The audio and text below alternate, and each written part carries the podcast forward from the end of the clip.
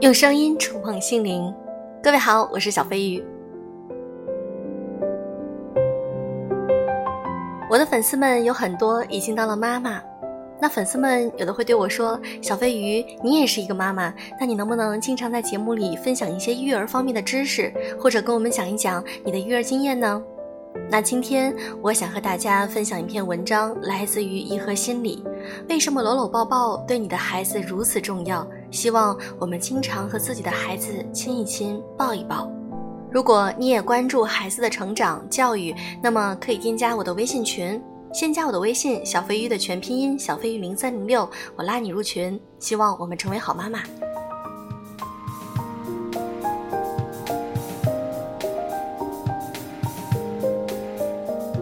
拥抱让我们感觉非常好。当我们伤心和失望的时候，一个温暖的拥抱可以减少身体上的压力和疼痛感。当我们快乐或者欢喜的时候，我们希望能够通过拥抱来和他人分享我们的欢乐和喜悦。但是，除了温暖和亲密感，拥抱还有很多其他的益处。对于年幼的孩子来说，一个二十秒的拥抱能够让我们的孩子变得更加聪明、更健康、更快乐、更坚韧，并且和父母的关系更亲密。肢体接触、拥抱、爱抚是大脑发育的关键元素。年幼的孩子的健康成长需要依靠很多不同的感官刺激，肌肤接触、身体爱抚是婴幼儿的大脑和身体健康成长当中最重要的一种知觉和感官刺激。基于孤儿院的儿童的研究发现啊，在东欧的孤儿院里，即使这些孤儿院当中的卫生和营养条件都不错，但是因为人手短缺的问题，这些孩子并没有足够的时间和大人接触。他们一天当中会有二十二至二十三个小时躺在他们的婴儿床当中，只有极少的时间成年人能够给他们必要的清洁卫生。这些孩子都出现了不同程度的情感认知和运动发育落后和障碍。尤其在情绪表现上，这些孩子显得痴呆、孤僻、冷漠，不懂得怎样和其他人交往。这个绝大部分是由于孩子缺少与成年人进行语言和肢体接触的机会，情感交往剥夺而造成的。对此，干预性的研究发现，如果我们对这些待在孤儿院的孩子每天给予二十分钟的温暖、善意的亲身体接触，十个星期之后啊，这些孩子的各项发育测试水平都能够有更高的分数。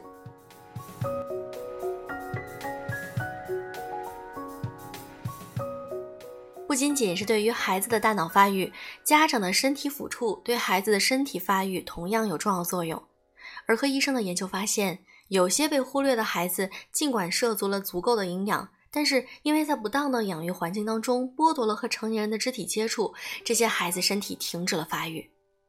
当这些孩子被放到合适的养育环境当中，能够经常得到充满温暖和爱意的拥抱和抚触的时候，他们的身体生长发育又会重新追赶上来。这又是为什么呢？因为当接受妈妈或者亲密照顾者拥抱爱抚的时候，孩子的大脑会释放被称之为“爱的荷尔蒙”的催乳素。这种爱的荷尔蒙对于我们的身体发展有很多重要的作用，其中一种啊就是刺激生长发育。温暖有力、充满爱意的拥抱，通过刺激催产素的分泌，从而提高生长荷尔蒙，达到促进孩子生长发育的目的。这种功能强大的催乳素还有能够增强孩子免疫力的作用。平缓肾上腺分泌，促进伤口愈合的功能。所以，有的时候我们的孩子摔倒了，擦破了皮，在哇哇大哭的时候，我们经常会说：“妈妈抱抱，抱一抱就不疼了。”抱抱安抚不仅是给孩子提供心理安慰，而是真的能够有平缓压力、荷尔蒙分泌水平的作用。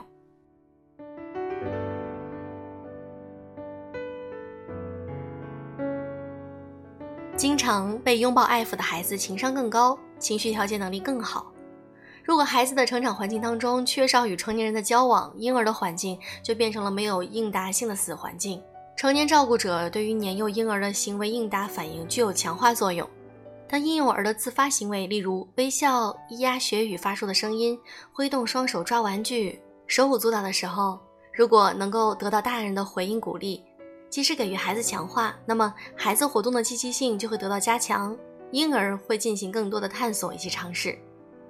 大脑神经元细胞在不断的发展和修剪当中，就像肌肉一样，经常能够得到使用和锻炼的神经元细胞就会发育的更为强大。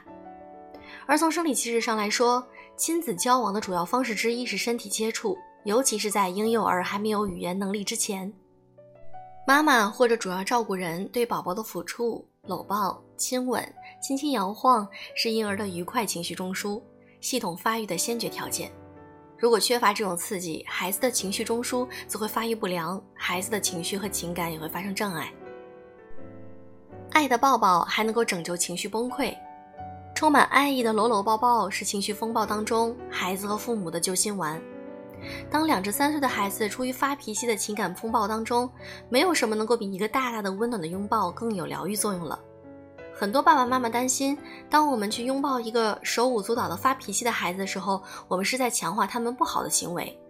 年幼的孩子神经系统发育还不成熟，冲动意志和自我情绪调节能力还都很缺欠缺。这也就是为什么有些孩子两至三岁会在强烈的情绪风暴当中无法停止下来的原因。打一个比方来说，情感调节就像是一辆车，而我们的大脑神经的兴奋中枢和平静中枢就像是油门和刹车一样。独立地控制着我们孩子的情绪小车，一个枯燥不止在情绪风暴当中的孩子，就犹如一个踩足了油门却刹车失灵的车。我们是选择着看着孩子超车在高速公路上飞跑，还是帮孩子踩刹车把他救下来呢？我们的肢体拥抱能够帮助孩子安抚过于兴奋的大脑神经皮层。肢体拥抱传递的爱的荷尔蒙能够减低压力激素的释放，产生抑郁、抗拒、焦虑的平静情绪的效果。爱的拥抱一边放松油门，一边加紧刹车，在救下我们的情绪风暴当中超车的孩子。所以，先抱抱，平静过后再说教。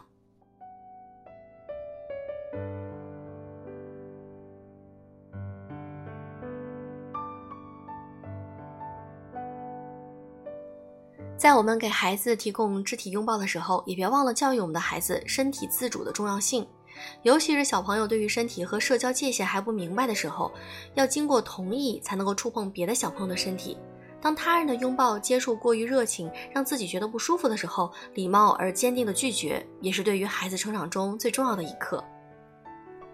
所以，拥抱的好处真的很多。听到这里，不妨在每天起床后、睡前、下班、放学回家后，爸爸妈妈，你们多给我们的孩子一个爱的亲吻，一起抱抱吧。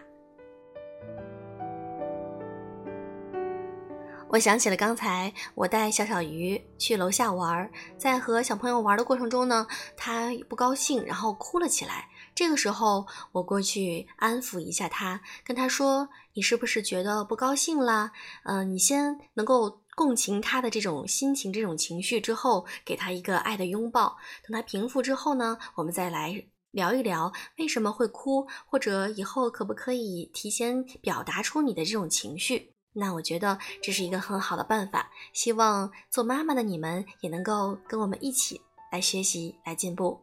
可以添加我的微信小飞的全拼音小飞零三零六，加入我们的社群，我在社群里等你哦。我们一起来共同育儿，一起进步成长吧。